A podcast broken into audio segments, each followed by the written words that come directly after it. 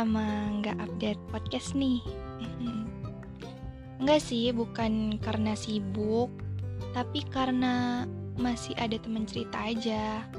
Terus juga lebih sering nyimpen cerita sendiri aja gitu, karena mikirnya nggak terlalu penting untuk diceritain ke orang, atau aku takut aja malah aku jadi oversharing. Tapi kali ini aku mau ceritain seseorang yang baru ku kenal di tahun ini.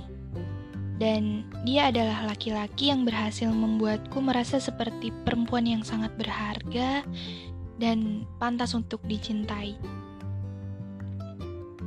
Umurnya memang setahun lebih muda dariku. Tapi pemikirannya bisa dibilang setara dengan usiaku atau bahkan lebih dewasa dibanding umurku.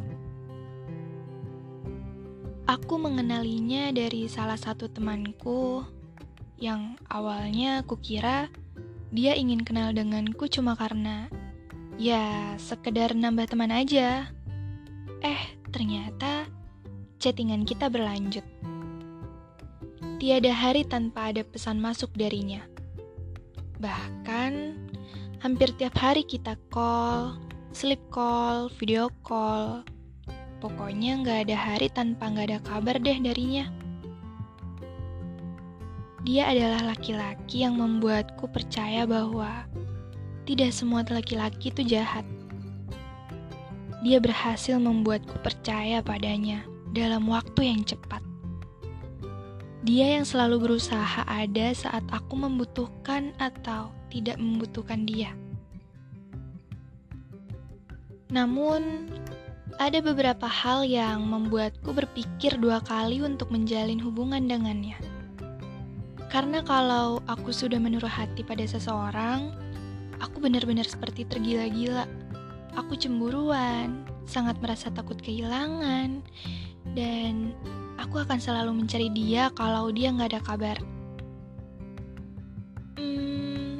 Kenapa aku nggak bisa nerima dia itu sebenarnya karena ternyata aku masih belum kelar dengan orang lama.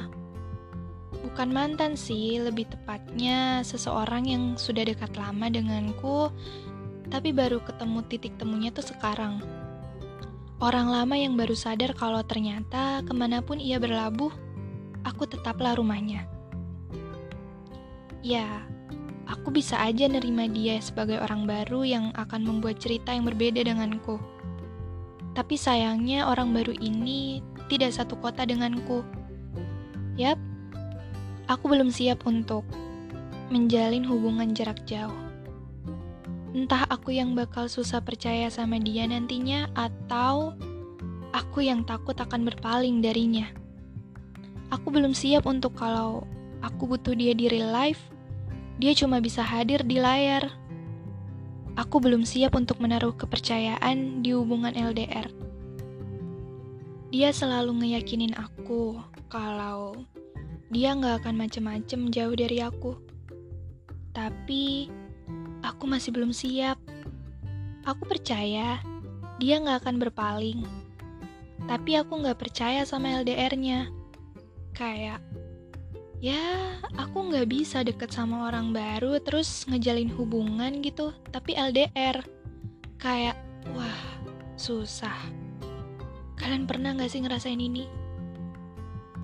Terus, aku juga mikir, kalau aku pilih dia, terus ternyata semesta buat dia pergi dari aku, itu rasanya lebih sakit daripada aku ditinggal orang lama. Kenapa? Karena orang baru ini, dia ini baik banget.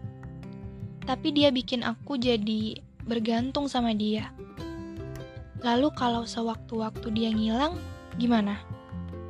mungkin aku bakalan hancur banget kali ya. Jadi, aku bilang sama dia bahwa aku gak bisa. Aku gak bisa pilih kamu karena orang lama tetap menjadi pemenangnya. Saat itu, dia memang kecewa padaku. Wajar sih, mungkin karena aku gak sesuai sama ekspektasi dia terhadapku. Jadi, Aku biarin dia, mau dia ngeblok WhatsApp atau Instagram, mau dia lost kontak sama aku ya terserah dia. Tapi ternyata dia milih jalan untuk tetap menjalin, menjadi temanku. Dan aku sangat menghargai keputusan dia itu. Aku yakin bahwa ini adalah keputusan terbaik menurutku. Bahwa kalau aku pilih orang baru ini, bisa aja salah satu dari kita bakalan ada yang nyakitin dan merasa tersakiti. Semoga gak ada penyesalan dari yang sudah berlalu ya. Semoga kamu menemukan yang jauh lebih tepat dari aku. Semoga masing-masing dari kita bahagia selalu. Dan Maaf ya kalau selama ini aku selalu nyusahin kamu. Terakhir, terima kasih ya. Terima kasih banyak.